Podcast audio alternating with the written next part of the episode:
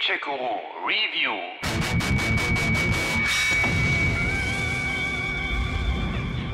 Got the outlaw.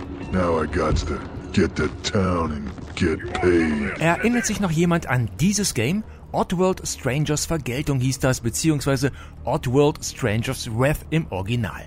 2005 erschienen war das nach Apes Odyssey 1997, Apes Exodus 1998 und Monk's Odyssey von 2001, der vierte Teil der Oddworld-Reihe. That's how you get 'em. Got to get to town. Das war es dann eigentlich aber auch schon, sieht man mal von drei Gameboy-Ablegern ab, sowie dem Apes Odyssey Remake New and Tasty, das 2014 den grünen Mudokon letztmalig auf die Bildschirme brachte.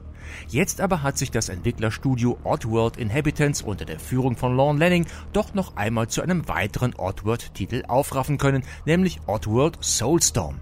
Und den gibt's auf der PS5 für PlayStation Plus Mitglieder gerade gratis. Na, das kann doch nix sein, oder etwa doch? But first, when you're at that station, you gotta hijack a train. What? what? Hijack a, a what? A train! A, tra a train? Oddworld Soulstorm ist eine Neuinterpretation von Apes Exodus von 1998, allerdings neu erzählt, heißt komplett andere Level, neue Features, neue Locations, neue Zwischensequenzen. Das heißt auch, die größte und fast einzige Gemeinsamkeit ist eigentlich, dass es sich an Apes Odyssey anschließt. Dass hier alles anders ist, merkt man schon gleich zu Beginn.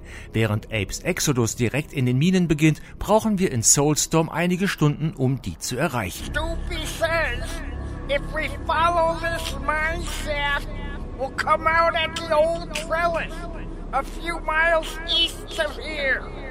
You can meet us there if you follow the canyon that way. You'll pass through Sorrow Valley. Soon after, you will arrive at a. Für alle, die bisher so gar nichts vom Oddworld-Universum mitbekommen haben, hier mal ein paar Eckpunkte. Im Mittelpunkt stehen die pazifistischen Mudokons, ein Mix aus Amphibien und Gollum. Und die werden von den Industriekartellen der Gluckons versklavt, ausgebeutet und gequält, bis Ape einen Aufstand anzettelt und anführt, um seine Mitmudokons aus der Sklaverei zu führen. Ja, das hat schon was von Moses. Can't. There's no way. But, Zu Beginn von Soulstorm hockt Ape mit den anderen Mudokons, die ihn als ihren Retter verehren, in einer Höhle und ist froh, den Gluckons entkommen zu sein. Endlich mal in Ruhe die Füße hochlegen und den Erfolg genießen. Aber der alte Stammesweise sieht die Sache etwas anders. But it's over. Rupture Farms is burned down. We're free now. No, Abe, not over. Just beginning. Der eher schüchterne und zurückhaltende Ape ist aber kein Held und will auch keiner sein oder keiner mehr sein. Er hat die Schnauze voll vom Anführerdasein und will nur seine Ruhe haben und die nächsten Wochen durchpennen. But I'm so tired. They're all There tired. is no rest. But with some time, There I... is no time. Und während man also munter diskutiert, ob die Gefahr denn nun vorbei sei oder nicht, kündigt sich neues bzw. altes Unheil an, das jedes weitere Wort überflüssig macht. Der alte Weise spürt es zuerst. But we're safe now. Only for you few, and only for this moment.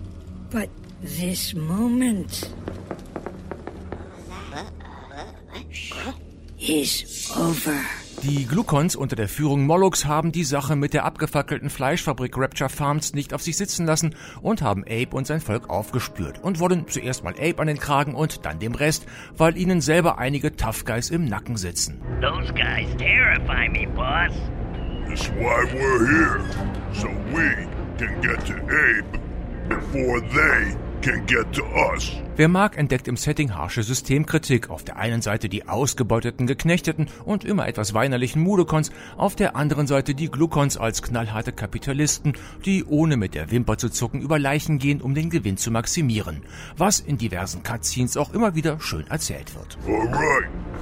Now I want your slick pals positioned all around this place. Cause we are not letting that ape guy get away from us again. Spielerisch ist Soulstorm ein Mix aus Plattformer mit einer Prise Stealth in 2,5D. Heißt, die Grafik ist dreidimensional, ihr könnt euch aber nur von rechts nach links oder von links nach rechts bewegen. Ja, ja, oder hoch oder runter, ist schon klar. So durchstreift ihr also in 15 Kapiteln die dystopischen Welten, sucht Mudokons, die ihr retten könnt und schlagt euch dabei mit den Glukons und fiesen Fallen rum.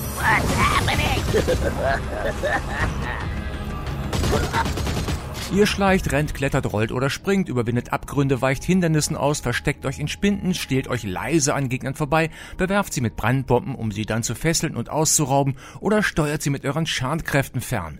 Immer wieder müsst ihr scharf nachdenken oder einfach ausprobieren, wie ihr weiterkommt. Perfektes Timing ist da oft schon mal die halbe Miete.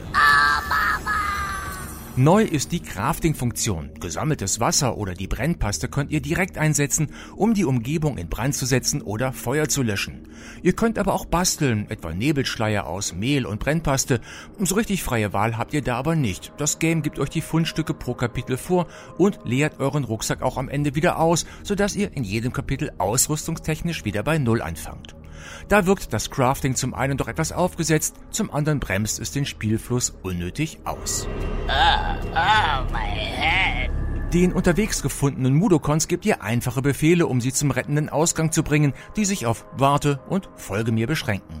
Außerdem könnt ihr denen auch Items in die Hand drücken, damit sie besser geschützt sind, aber auch das ist eher nett gemeint als sonderlich effektiv. Ah, sucker. Je mehr Mudokons ihr in jedem Level befreit, desto höher ist euer Quama-Level. Erreicht der mindestens 80%, erwartet euch ein positives Ende. Ansonsten Loser. Help!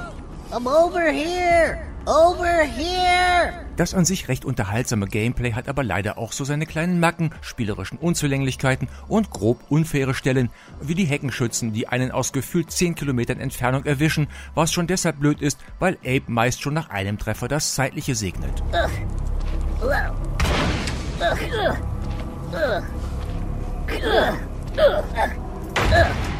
Die Steuerung ist nicht immer ganz genau, was dazu führt, dass ich beim Fesseln eines Gegners wertvolle Zeit verliere, frohgelaunt in den nächsten Abgrund hüpfe oder beim Bombenentschärfen mal wieder einen Schritt zu weit laufe, sodass es mich zerreißt.